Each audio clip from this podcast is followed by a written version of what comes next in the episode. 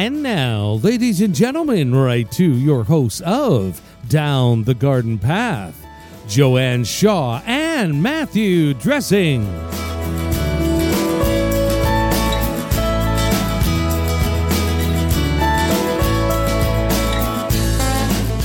Hello, and welcome to the ninth season of Down the Garden Path, where each week we discuss down to earth tips and advice while doing our best to help you seasonally manage your garden and landscape. I'm Joanne Shaw, owner of Down to Earth Landscape Design, and with me is my co host and co author, Matthew Dressing. Hello there, Matt. Hey, Joanne, and hello, everyone. Thank you for joining us. I'm Matthew Dressing, owner of Natural Affinity Garden Design. As landscape designers and gardeners, we believe it's important and possible to have great gardens, which are sustainable and low maintenance, and we want to help you make it happen. That's right. And with spring fast approaching, it feels like it today. Oh, it. Uh, and, we- and warmer weather upon us, we're getting excited about heading out into the garden and getting started. Tonight, it's our April in the Garden episode, and we're going to talk about all the do's and don'ts in your April garden. So, what g- garden projects are you looking forward to this April? Have you started working out in your yard or garden yet? I hope not. And you can write us here at Down the Garden Path podcast at hotmail.com with any of your questions. Uh, and we look forward to hearing them. Uh, also, don't forget to stick around for the end of the show for our new Stepping Stone segment where we will answer some more listener questions and give you timely tips for your garden and landscape. Um, although that's what the whole show is about, right, Matt? That's timely right. tips. Timely tips. Timely Um, tips. yes, yes. Your April sure. garden. That's right. That's right. So, so yes, it's today. You know, it's still cool though. It is. It is still cool. It is still cool. I think we hit here today. Was it nine degrees Celsius? I don't know. Um, I think we just kind of hit nine for a little Okay. bit of a blip, and we're dropping back down fairly quickly. So Okay. it is definitely a tease. There is definitely still some time to go. Yeah. Um, but I know I stepped out of the front door this morning and wow, it is even early in the morning, it was still like seven o'clock, but I was like, oh, this is nice. This is going to be a nice, day." You could feel it. yeah. Well, I think the rain uh, that we've had over the last few days has, you know, all the snow for the most part, you know, still those kind of shady north. If you still have snow in little spots in your yard, then you know that's that area doesn't get very much sun.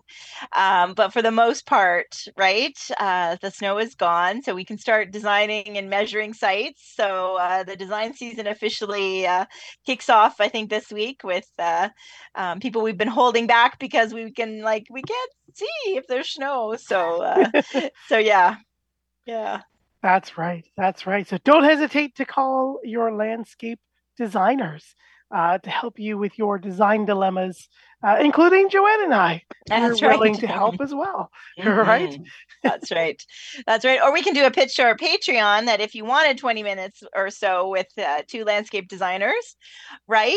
Um, right. Well, it's too late for tonight's show, but at the end of May's episode, or uh, yeah, May uh, May in the Gardens episode next month, we would happy we'd be happy to chat with you, right? That's right. And by then, I'm sure you have lots of other questions and things to share about. Yes. For sure. Yeah, so yeah, just a ten dollar donation to our Patreon gets you, uh, you know, both both Matt, Matthew and I, and uh, uh, lots any of your questions you may have. So, uh, so yeah, That's right. Mhm. An excellent plug. so I think the big question on everybody's mind is when is it going to be safe to plant? And I think we had a little bit of that last week, but Mhm. you know, it is still April, Yeah. right? So right now, technically being March, uh, we still want to wait, but April can be hit and miss as Yeah. well. Um, it looks like we might have, what do you think, a little bit of an earlier season. I don't think it's going to hold too long. The Yeah. long range says we're going to be up to about 10 for the next week or two. Okay. Um, but, you know, that's, mm, that's Mother Nature, right? So you never yeah. know. So never know. really, yeah, you really do have to play it by ear. We're Yeah. to have to watch the weather as it goes. Mhm. But like we said, we might be eager to get out into our garden. And do we want to be doing that yet?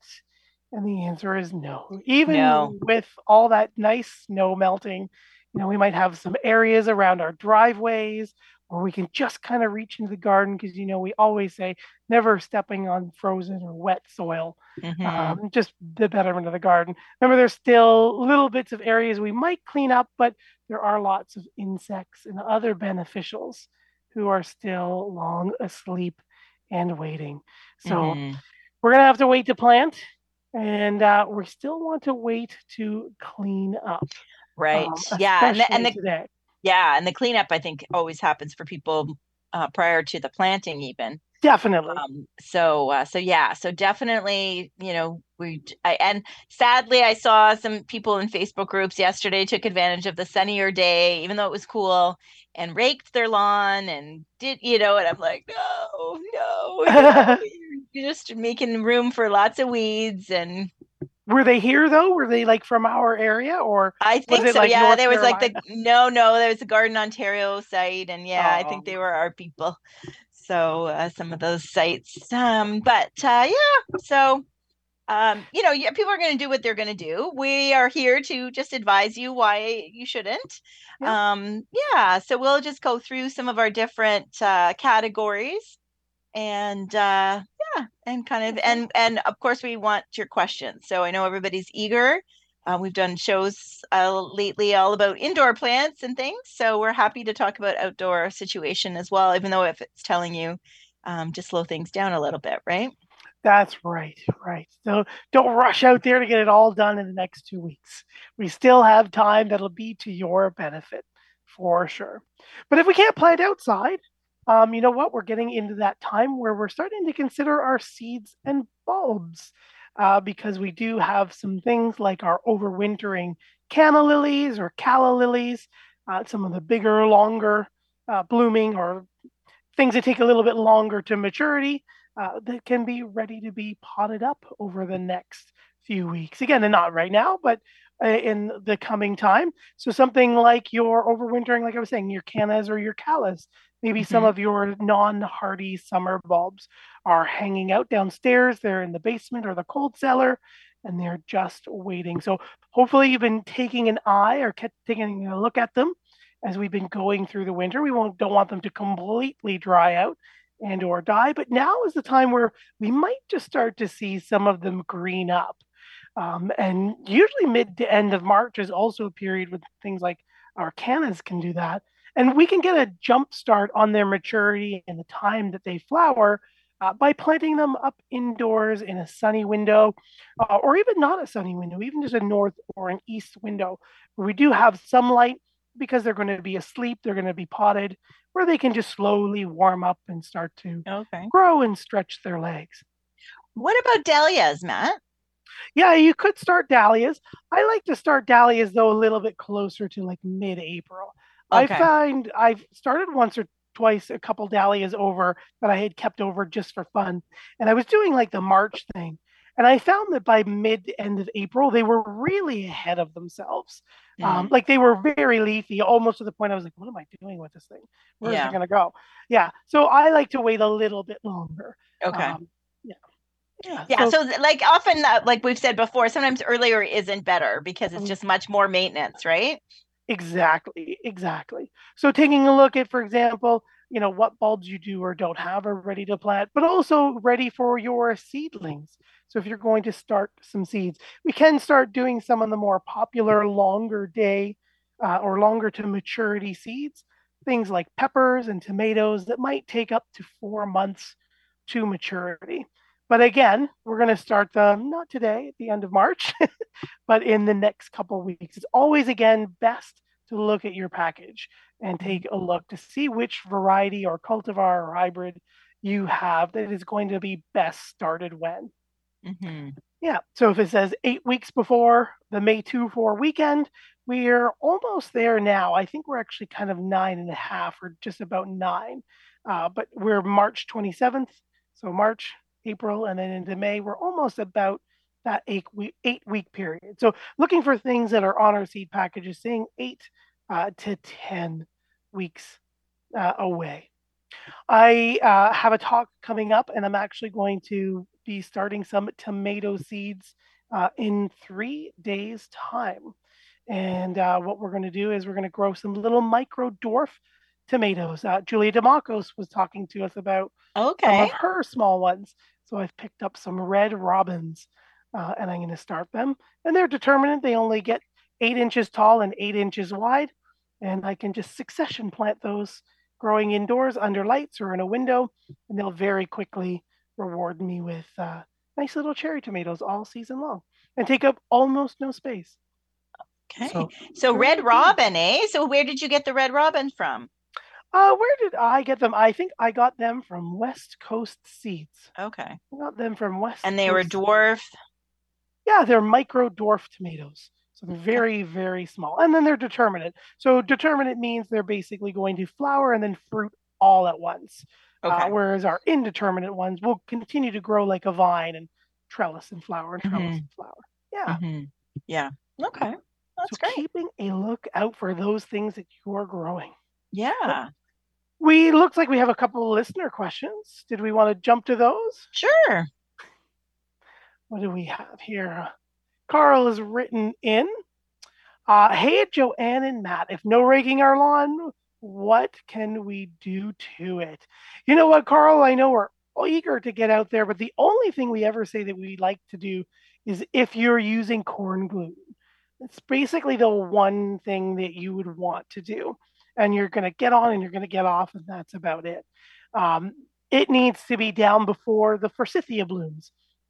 So we, yeah, so we see the forsythia with those bright yellow flowers that cover the stems before the foliage emerges.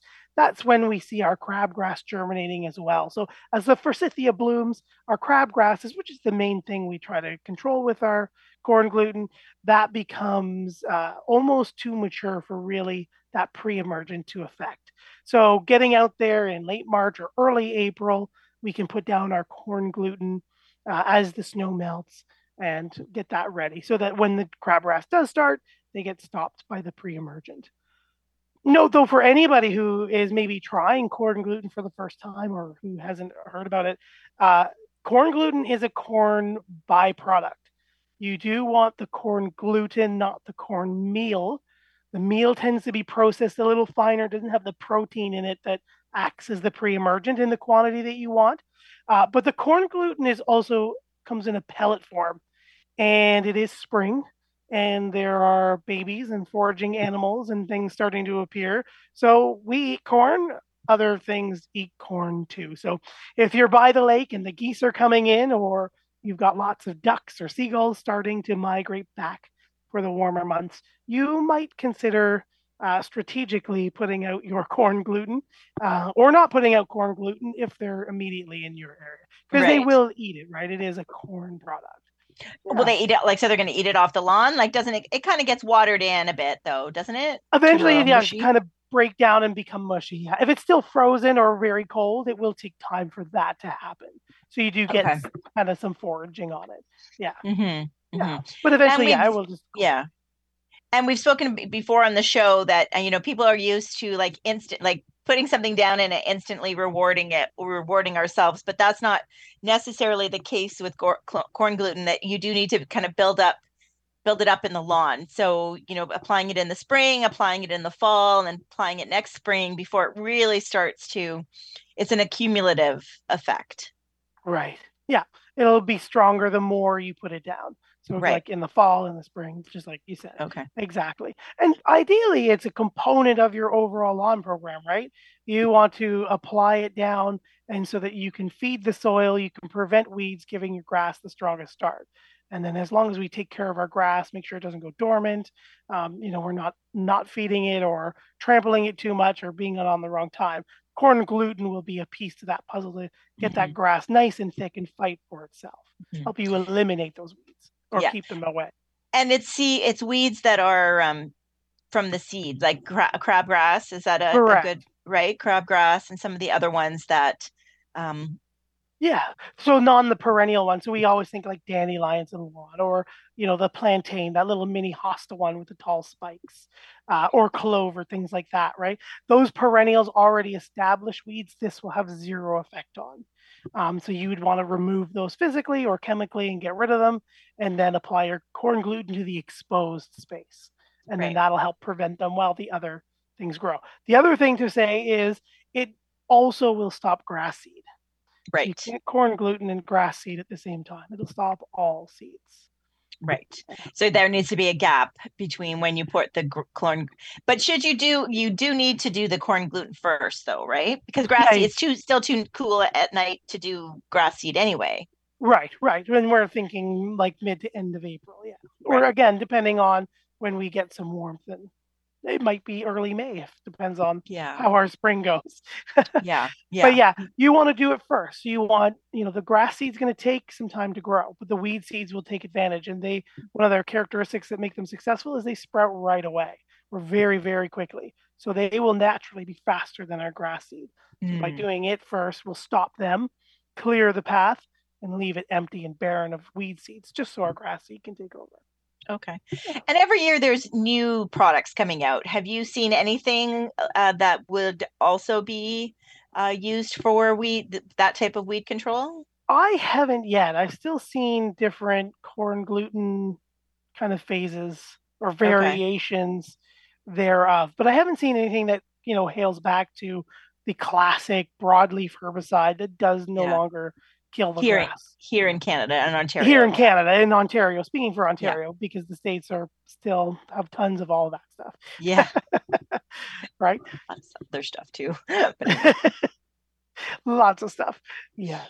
So hopefully, Carl, that answers some of your question or your question indeed. Is that's the main thing we want to be doing is just corn gluten uh, and staying off of it until it's no longer wet or spongy. Just letting the grass start to green up and grow. Mhm. Yeah. And since it's it is April in the garden, do you see if it's just a normal kind of spring, uh, will by the end of April it be time to let's say put down an organic fertilizer Yeah, I think if, yeah, I think if we stay warm and we get those temperatures that start to hit up to closer to that 10 or that 12, we we might start get to it. But usually what we want to see is at least that like two inches of new like grass growth kind of going because Oh, remember we've put on our winter and our fall fertilizer so it's still there on the soil surface or dissolved into it so as our grassroots grow that's what will push the initial growth and then once it's actually warm and really actively growing and we have consistent temperatures we could do that fall Okay. fertil- or that that spring fertilizer Yeah. yeah what seems- if they didn't do a fall fertilizer though? yeah, if they didn't, yeah, you could uh, once you get out there and you see that little bit of growth going, you could go out and put an organic. I'd still watch for the squishiness and wet in your lawn so you don't Right. damage their roots because yeah. Uh, but other than that, yeah, I would just kind of wait until that late or that you know mid-April or early May time when the grass does rev up and, and get Mm, going. yeah. Yeah. Okay. Um, and I have another weird question, but you know, everybody's so anxious to rake their lawns.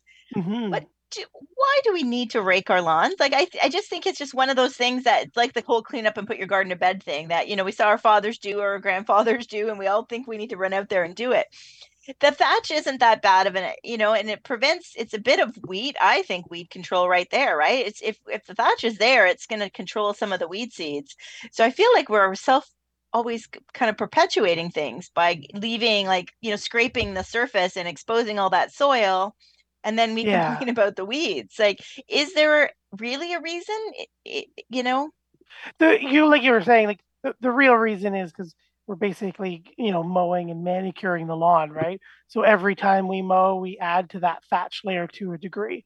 We Mhm. don't have to do it or dethatch really until like every year and a half maybe two years but and like you said that thatch layer is fighting its battle right? It's trapping seeds and creating an unfavorable environment when the thatch really becomes a problem is you can start to see it when you look at the lawn you can kind of see through the green in the thatch and then the thatch becomes so thick it starts to smother the crowns that are on the soil level and then then that becomes an issue so Yeah. keeping it free to a degree but heavy hard raking every spring and fall for thatch is a waste of time it's not Yeah. needed by the grass is what i'm saying if Yeah. you want to keep it that way you go right ahead but again you open the door for some issues right? Exposed soil yeah.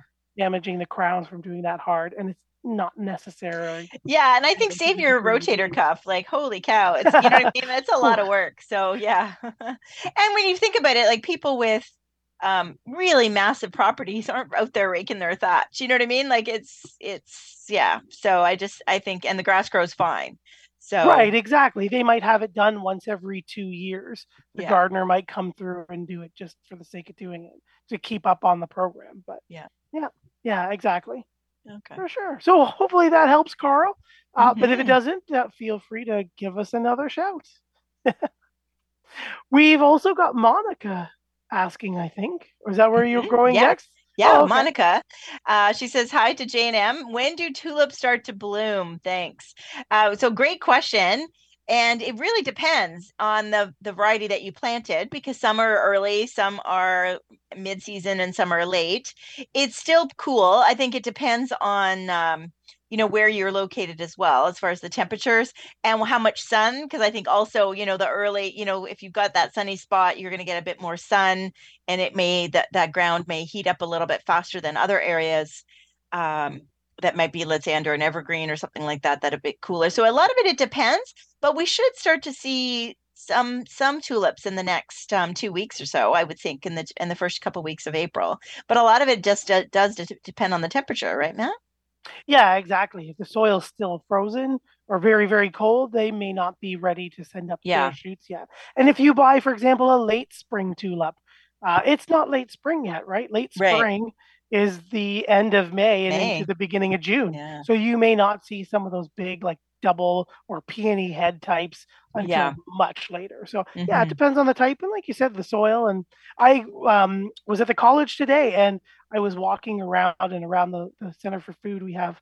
little bits of tulips or little, uh, they're not tulips, uh, but little bulbs just starting to poke their head out, just Mm, an, an inch or so. So, mhm. but like you said, they're in a sunny spot.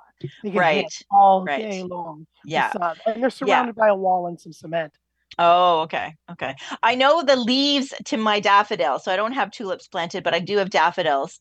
Um, so I know beside my front door, which doesn't, I guess, gets a, you know, a fair amount of sea, sun. Um, and it, but also is near the stone steps and the brick wall. So, you know, a little bit there and some armor stones. So um, the leaves, I would say about three or four inches, the leaves are already up, but no sign Oh, of the nice. flowers yet. But so I, I think it really does depend, uh, Monica, but it'll be soon. So That's look right. forward to that for sure. Mhm. Yes, exactly. Uh, Ray's written in, hey, or hi to the garden path. Uh, should I start or plant my giant pumpkin seeds outside or uh, pumpkins outside now? Your giant pumpkins. Those are one of those ones where we might consider starting in the week or two, again, depending on the variety you have, uh, taking a look at that seed and that start date. Um, you could put them outside. Um, I wouldn't though. I would start them inside and we Mhm. get that little bit of extra month and a half of growth or, or a month of growth and then Yeah. harden them off like regular. And then they'll be that far ahead. And Okay. You don't have to take any risks or anything with them. Yeah, yeah. Yeah. Safer way to go, Ray. And Yeah. uh yeah. And we still need to do we keep talking about doing a pumpkin show and we so we still need to talk to somebody about pumpkins. Um Yes. so uh so yeah. Let us know, Ray, if you want to be how you're making out with the giant pumpkins. You could be a guest on the show. I know you're an avid listener for us. Um and Olivia sent us a lovely message, Matt. Um so uh hi all. Um happy spring. We have we all have waited for this time of year. I'm going to listen to your radio show every week this year. That's great. And when she cannot listen, she will search us out online with our podcast. Love you from Boston, Massachusetts. So thank you very much, Olivia. Oh, thank you, we- Olivia. Your, your questions are great. And um, we are glad that you are tuning in and that you know you can tune in live or you can tune into the podcast. And uh, always uh, email us a question or post it in our Facebook group. We would love that. And Olivia, this year we've actually launched the podcast onto YouTube. So if you need to, Yeah. you're not a podcast listener, but you're a YouTuber, you can check us out there too. And we post Mhm. same time it becomes live on all the major podcast providers. So yeah, it's very cool. Thank you, Olivia. Who else do we have? We've got a- Oh, Eric is asking more about the lawn. oh yes. So Eric, no. At least rake our garden beds now and not our lawns. No, because remember, Eric, we have a lot of overwintering beneficial insects, especially native insects uh, that are in our leaf debris, because this was once the Carolinian forest bordering the Mhm. boreal forest. So all of our native guys they tend to be leaf dwellers or hide in the forest floor. So, yes, I know it looks really ugly, uh, but until we start to see 10 degrees regularly during, at least during the day, and uh, not below zero at night, we want to Mhm. make sure that we're leaving them there so they can naturally wake up. We don't dispose of the army of ladybugs waiting to kill those Yeah. aphids that we've been dealing with. yeah, yeah, for sure. And also think about how wet, how much snow we've had, Yeah. how much rain we've had, Eric. So walking on the lawns and walking on the uh, on the gardens right now, even if you've got some mulch down, that's a lot of compression. That's a lot of um, um, you know, one, you're killing the insects, and two, eh, you're just compressing all the soil. So then when we get more spring rains, you know, then it just runs right off, right? It's not being absorbed. So there's really, I mean, if you you can stand on the side, you know, of the road or the port, you know, the garden, like from a walkway or from the driveway or whatever, and reach in and you know, grab some litter. That I did that today. Actually, I went for a walk and then I picked up the litter. I tend to get a ton of because I'm a corner house, so I get the litter blown in. So Oh, I was standing, you know, on the curb and picking out things and stuff like that. But for the most part, eh, you know, it's it's still March, and uh, take advantage of it by going for a walk and enjoying some, uh, you know, trails and that type of thing. But as far as our own gardens, we really should just be patient. Yeah.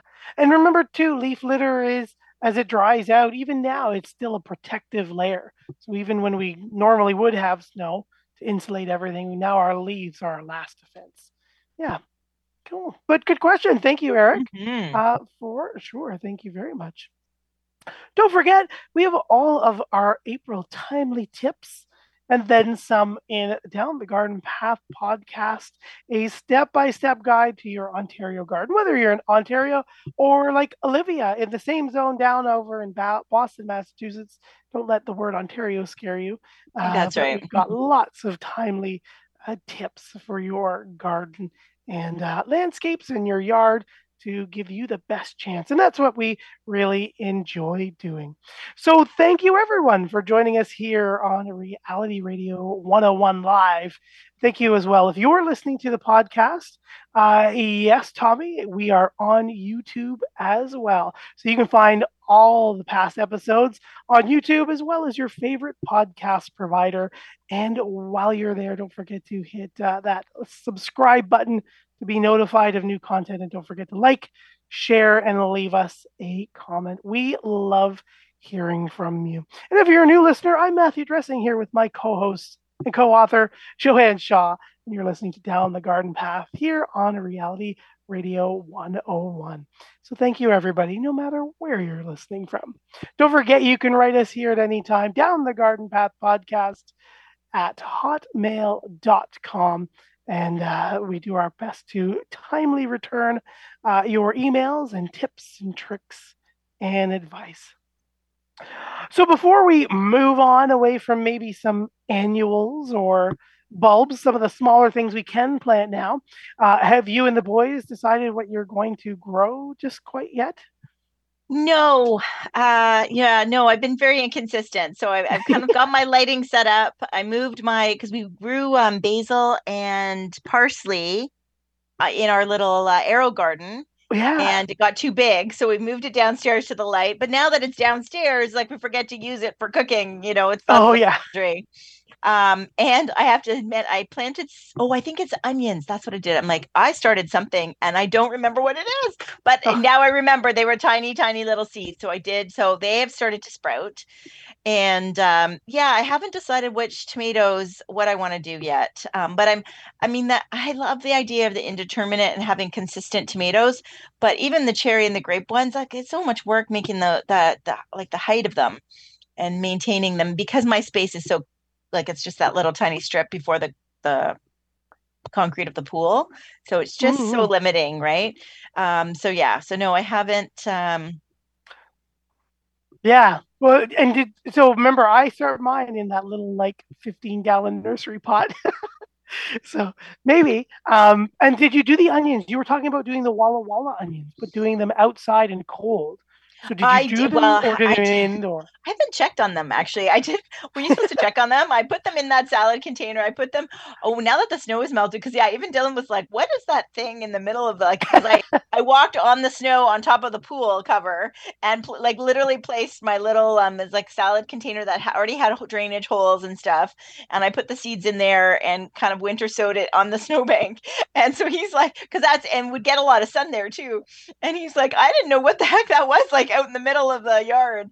Um, so I have not checked on it. That's a thing, right? Out of sight, out of like for me, I'm brutal, right? Out of sight, out of mind. Uh, so yeah. Yes. So like I, you know, I can like I've got my sweet potato and my other plants that are in my office. Like I can barely keep on top of those, and they're right in front of me. Uh, so uh, so yeah. So I haven't uh, kind of come up with all my things. I did buy some more. Um, oh, some nasturtiums. Remember when we had mm. Nikki on, and I'd never grown those, so I actually bought some flower things to start. Um, but it is still too early for those too. So um, so that's the thing. The, all the seeds come out, but then you've got to wait. Yeah, and nasturtium is one of those ones that we can start doing later in in April for sure. Right. That's going to be like a six to eight week, yeah, at least a six week one to go. And yeah. and what um, yeah, no, that's great that you did the nasturtiums. That's always been one of my and cosmos too. So cosmos, cosmos, yeah, yeah. cosmos, yeah. Yeah, and then nasturtium, remember too, it's um, if you haven't grown nasturtium and you like something spicy or peppery, the entire plant is edible flowers leaves mm-hmm. and even the immature seeds and they give you a little bit of a kick so yeah good. yeah sure. so it's still yeah. on the edible track for you that's right that's right how are your peanuts doing uh, they're exploding um, they need a new home i think they're about to flower mm. um, it looks like some flowers are about to start or she's going to go into that mode so i need to uh, pot her up um, and I've removed our little invader from last week. Oh yes, our peanuts. Um, I last week I found I posted a video on Instagram and uh, some pictures, but I found everyone a Japanese garden beetle live moving around my seed trays in my light tower. I must have grabbed like a handful of compost. Yes, inside as... your house, like inside the apartment. Yeah, yeah, exactly. So I, I grabbed it. I must have brought it in and potted something up just at the last minute.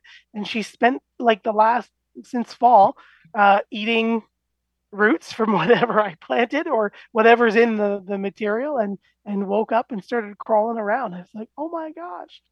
I think it's actually technically a boy, but he's still alive. I've got him like a little insect jar feeding him. So Oh, yeah. you ah. didn't oh you didn't kill you didn't kill him. I guess I that's a horrible thing to say. You didn't kill him yet. what are you gonna do? Like release him? Well, I think he'll die before then, but I'm okay. just kind of watering him and feeding him. And I think that if he came this far in the middle of March, so Matt now has a new pet. Yes, All right, some All insect right. love. oh goodness gracious! Uh, yeah, so um so yeah so i'm i'm working on it i'm curious to know if our listeners anybody has started anything interesting and uh, exciting you know what i did notice today in this little slightly off topic but i was growing oh my gosh a Gaura I grew mm. Gaura. I bought Gaura, my Gaura whirling butterflies as an annual, um, so that I had two really large pots uh, that I had Gaura in, kind of at the end of my walkway, and um, a lot of full of soil. So I ended up just putting the pots in the garage in the winter. I didn't take anything out, and there's stuff piled on top of those pots in the garage. And I was coming in today, and I looked over, and I'm like, "There's actually they're growing." you can see some green coming through. Yeah, yeah. So I'm gonna have to take stuff off of them, but they're in the garage. They do. They are getting a bit of sunlight because it is near the window. Same with uh, Glenn's fig tree. It's getting same thing. They were like random things like empty pots and stuff piled on top because they're such big pots, right? So then yeah. they're they're like a place to put something. Unfortunately, um. So yeah. So uh. So that's kind of interesting. So that'll be interesting to see if they that the whole plant comes back. Definitely, definitely. Yeah. I think they would, especially you've got them in the garage and yeah. uh, they're growing, so they, their roots have obviously survived. I'm shocked because I was going to switch from Gaura to the Cosmos, so now I'm like, uh oh, they're coming back. What are we going to do? So uh, I know, I know. And what um, Cosmos did you get? I just got the. They weren't. um I want to say sensation, sensation. Okay. Okay. Uh, so but like a classic a... Cosmos kind of deal wasn't like the um, black magic or the chocolate one. No, no, it was yeah, just a classic. Yeah, yeah. So yeah. yeah. Are you growing cool. any flowers to have on the? Um, I'm going to grow the the Black Magic um, Cosmos. So I was wondering if you Oh. were growing it at the same time. Um, so that was, Oh, let me see. You just showed me the label. I've, yeah, I've got the little package there. Oh, can we swap some? Can you bro- grow some for me and I'll grow I- some of the others? I can try. You know what? Because this one is it's a very hard to germinate one out of. Um, I think it's Mexico. It was a species thought extinct, and then they found it, and then they were trying to preserve it and cultivate it. So, um, who was it here? I think it says on the back, Dr. Keith Hammett created the new Black Magic cultivar, and it smells like dark chocolate when you smell it. Like you're, you've got like a bin of dark chocolate or a handful of dark chocolate chocolate chips, and uh, it smells like chocolate. So, yeah. So I'm excited. Yes, I would be happy to give you one if I can get them, get them going. Okay. All right. Well, that sounds good. Speaking of flowers, Mhm. Uh, remember, we're talking vegetables, but you can start, um, like we were just saying, lots of flowers or lots of annuals, uh, even perennials that you can buy by seed and that Mhm. you can start indoors to uh, fill out your garden or put Yeah. in a container. So don't just think vegetables when you think starting by seed. There's lots of fun flowers and tropicals and, and Mhm. hardy perennials that will do wonderful started by seed. Uh, Okay. Yeah, definitely. Echinacea, bee balm. And speaking of annuals, I also um, brought in. Sorry, I keep meaning to ask you this. I saved some of my coleus from last year. oh, yeah. So I and I cut the stems and put them in water. Now, not all of the varieties survived, but I have one really, one or two really long ones, and they're looking super sad. So, do I? Um, what do I do now? Uh, and I, I'm sure there's other listeners who, whether you've done geraniums or coleus, um, or pothos or ivy or yes, yes. Um, do you have some tips for me? Yeah, so if you've got yours really long um, the next sounds like without seeing them the next best thing would be to break them either into smaller sizes because Okay. it's probably etiolated meaning like it's kind of had it hasn't had the intensity of the light that it would want so you've probably got some longer stems between Mhm. leaves yeah Yes. so we'd want to make sure that we we get a couple of those nodes those spots where the leaves come out and Okay. then start to do cuttings and then with those cuttings starting to root whether you do it in water or soil, you can go right yeah. So can water. I? Yeah. Can can I go back into water, or can I? Yeah. Should I put them in the soil? Yeah, no, you could take the tips off of them and put them all in water, or even take some segments, um, you know, where there's two nodes, but maybe it's not a tip, um, but put one node in the water and then the other above the water.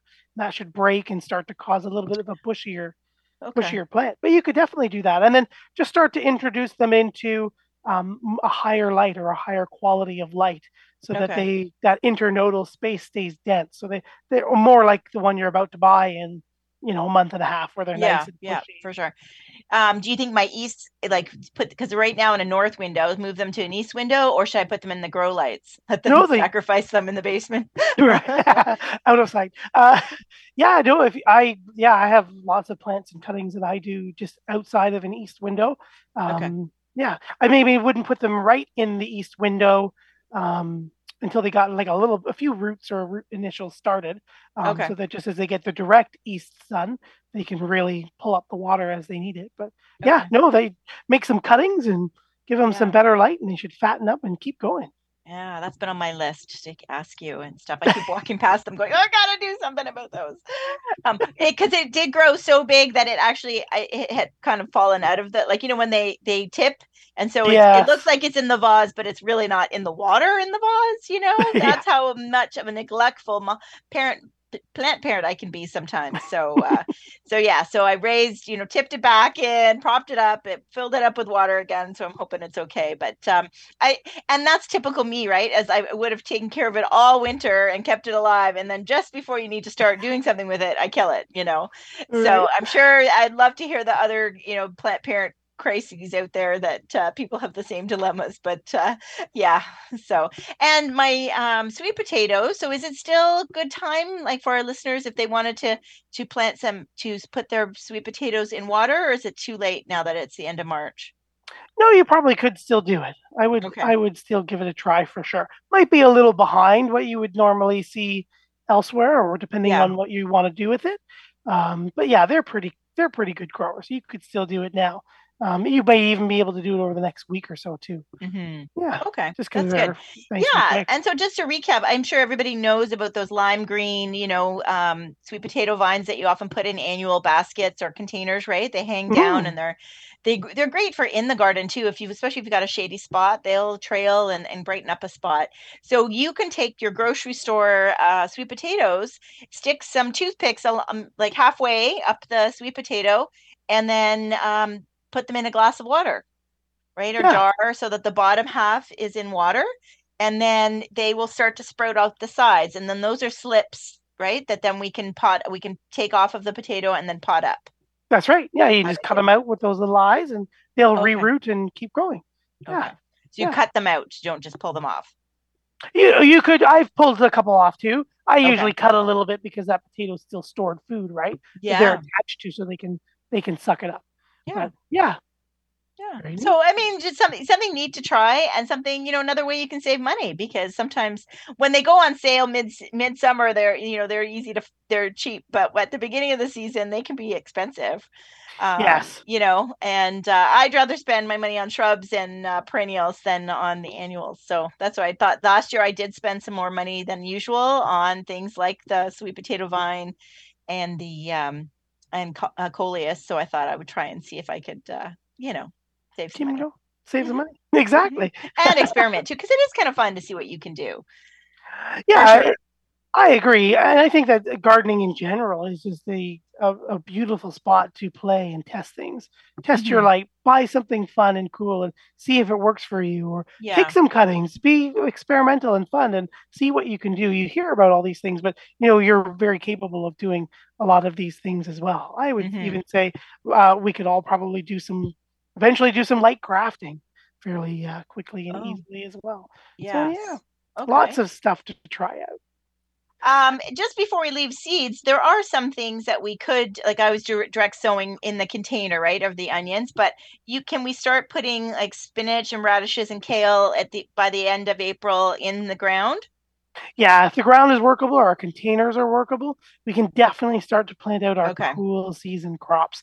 These cool season crops, like you said, like the lettuces and the spinaches and things like that, they're going to thrive in the cool weather Mhm. versus the warm weather we're all looking forward to. So when it's a little chillier, um, you know, floating around 10 or above, uh, 10 to 14 kind of thing, they can survive outside. Now, again, they are annual. So watch if we do freeze, if we're still getting freezing temperatures at the end of uh, April, we might need to protect them or we might need to uh, bring them in.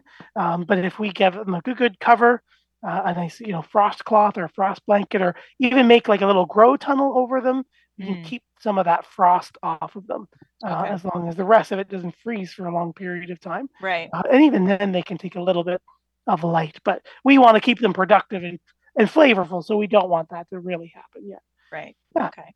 But you can All definitely right. do that. hmm And as we go to annuals and perennials. So we do want to, re- you know, remind everybody to let the the stems from your plants and your perennials, your ornamental grasses, just leave it be. Um, just picture that there are little ho- hotels for plants and bugs and insects in there. So you do want to wait till the temperature warms up before we start cutting them back.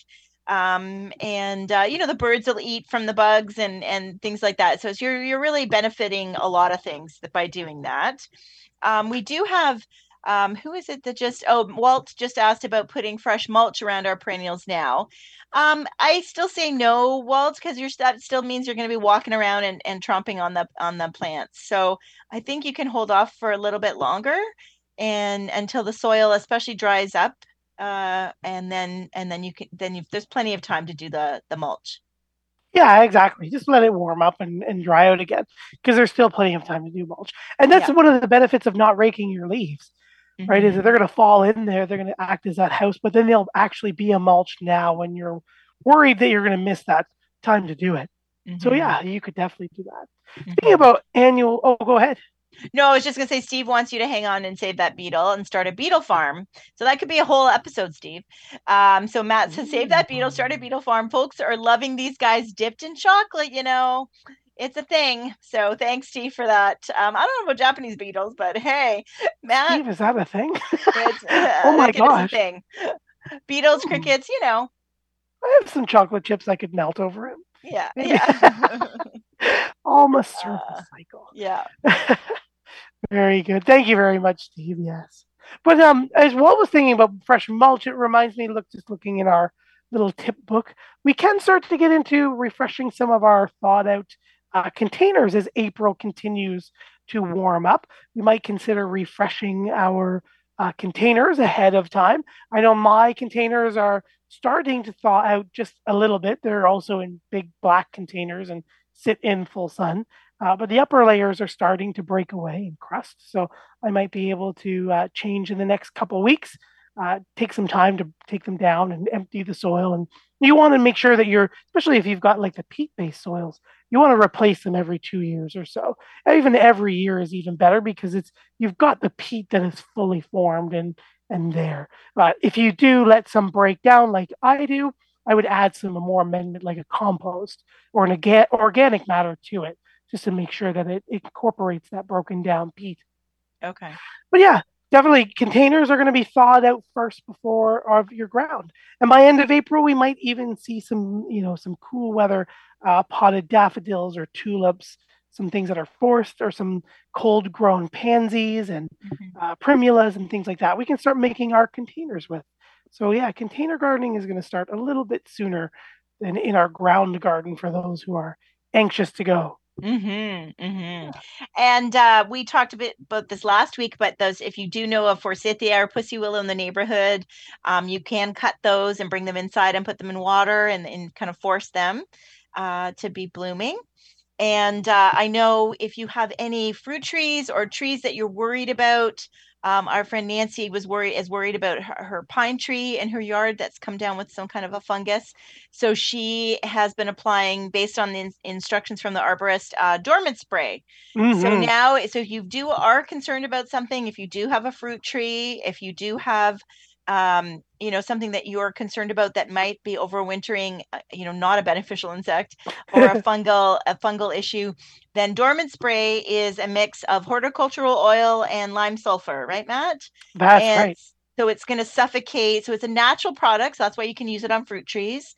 Um, so it's not going to harm your plants. It's not going to harm anything around the, the plant that you're spraying. But you need a sunny day, not a windy day. And you need a sunny day and you need the temperature to be above five degrees, right? That's right. Needs to ha- has to be five degrees Celsius. Yeah. That's right. That's right. Yeah, and um, then you only have to do it once. You don't have to keep reapplying. Because uh, I I'd forgotten that because I said to her she she did it and then the next day it rained and she said no no it didn't say to reapply. It said it just dried. It was warm enough yesterday and sunny enough that it would have dried and so that would be good. So that's something. As far as maintenance in the bigger plants for those that are keen to do something, the other thing that I recommend that is something to be careful of because it does involve walking in your garden, even though I told just told you not to do it. Um, but if you have very large large uh, limelight hydrangeas, any of the pan- panicle hydrangeas, right? Yeah, that hydrangea paniculata. yeah, that's you know, or lime or like hydrangea standards that you want to control mm. the size of. Now is the time to go and trim uh, trim those back. I don't recommend you trim them all like really low. I still recommend you leave the, you know, you vary the heights of the stems. But if they've gotten a little ahead of you and, and, you know, we want to blue, like while it's cold in March and beginning of April, we want to um, trim them before the leaf start, like leaf buds start, uh, so that you don't delay blooms. Yes, you can trim them in April or May, but you will probably then delay blooms a little bit. Yeah. Yeah excellent tip. One thing to remember too is if you didn't service your uh, secateurs or your pruners as you're heading out mm. to cut your limelight hydrangeas, uh, make sure that you give them a good disinfection. And it's always good to give them a nice sharpen right? Much like us, you know, the sharper the cut, the quicker and easier we are to heal. Same thing applies to those plants and those cambium layers and that wood we cut through. If you have a dull blade, uh, you cause it to skip, you can cause some cracking or some buckling in the stem, and that takes a long time to heal. But it also might be a spot where those vectors of pests and diseases uh, take advantage of uh, that unhealing wound to eat from or further infect the plant. So give your tools, your shovels, your pruners, all a good sharpening and a good cleaning. Um, I always liked, like my grandfather said, you know, give everything a nice sharpen and then put them in some good oils and then mm. dip them in a thing of sand.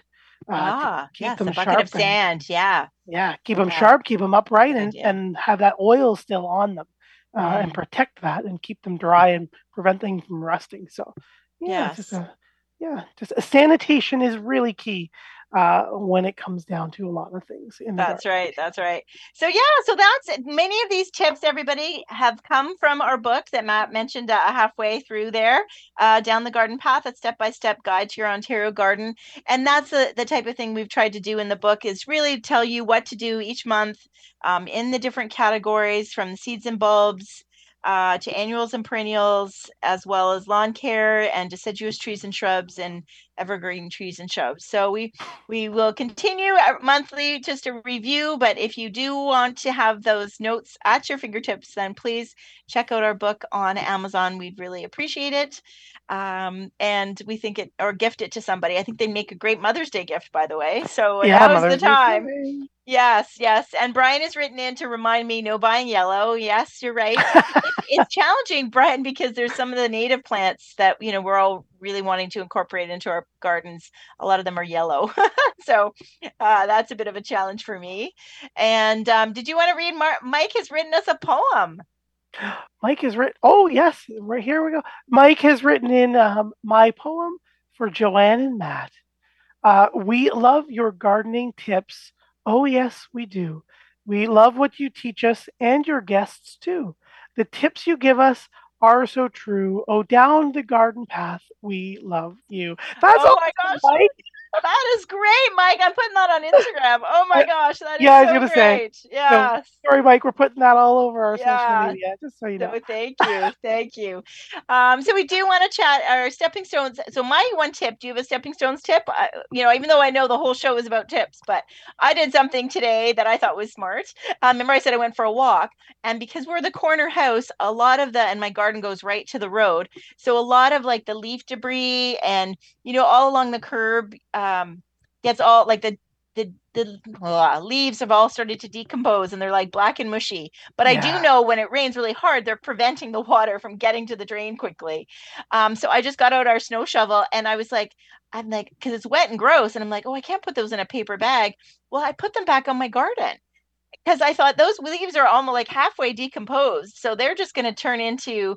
Um, so hopefully that was a good idea, but I think it is because I I saved myself the effort of trying to fit them in the bag and have the, the poor guys have to empty lift those bags. But Yeah. uh, yeah, so it was a lot of you know decomposing stuff that's just been on the road. Um, just along, you know, it hugs the curb, right?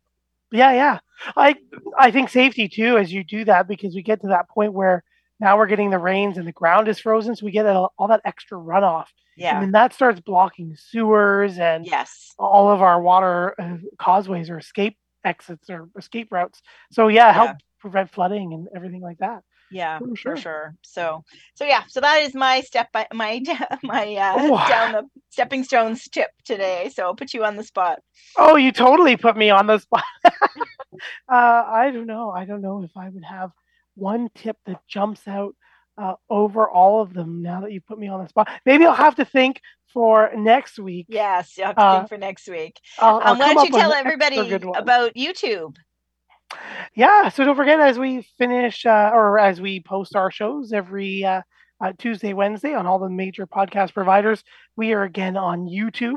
So you can find us at Down the Garden Path Podcast for YouTube.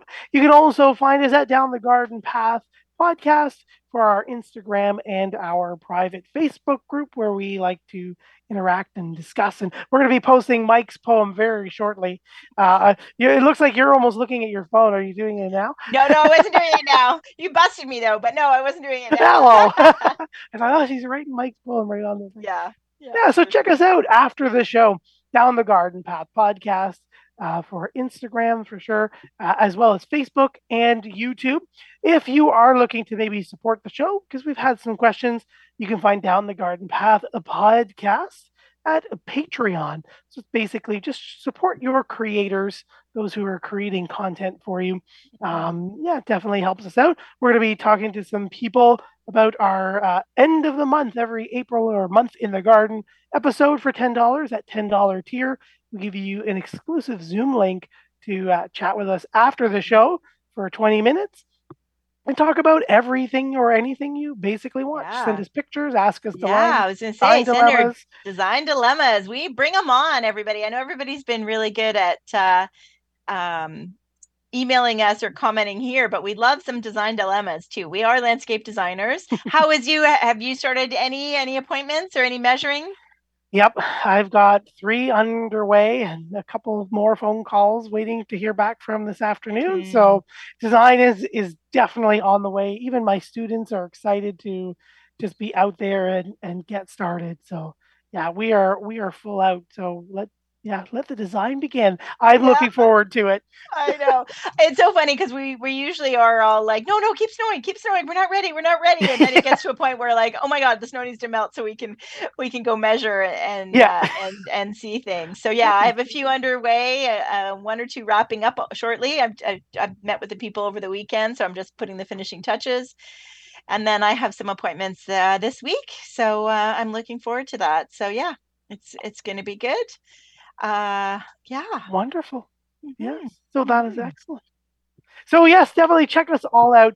Uh, again, uh, as we were saying, it is our April in the month, and we've got lots of amazing content in the book. Amazon.com or .ca. Uh, buy yours now in time for uh, Mother's Day. If you'd like a signed copy, you can reach us out at, or reach out to us at Down the Garden Path podcast on the Hotmail uh, or at hotmail.com, and uh, we can arrange that for you too. That's right.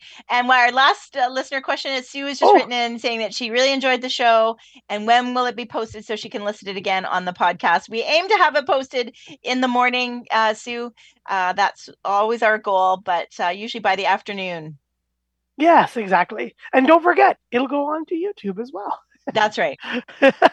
Plug the YouTube. That's right. Yeah, it goes to both places. So, so thanks everybody for listening and joining us here down the garden path. We're excited to talk to and talk about bees next week. So Niagara Beeway is going to be here. So bring your bee questions to the hive right. next week. to the Down the Garden Path Hive.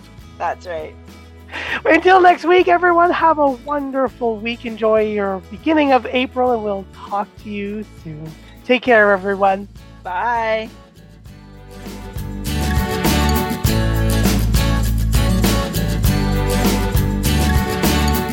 Thank you for listening to Down the Garden Path with your hosts Joanne Shaw and Matthew Dressing right here on Reality Radio 101.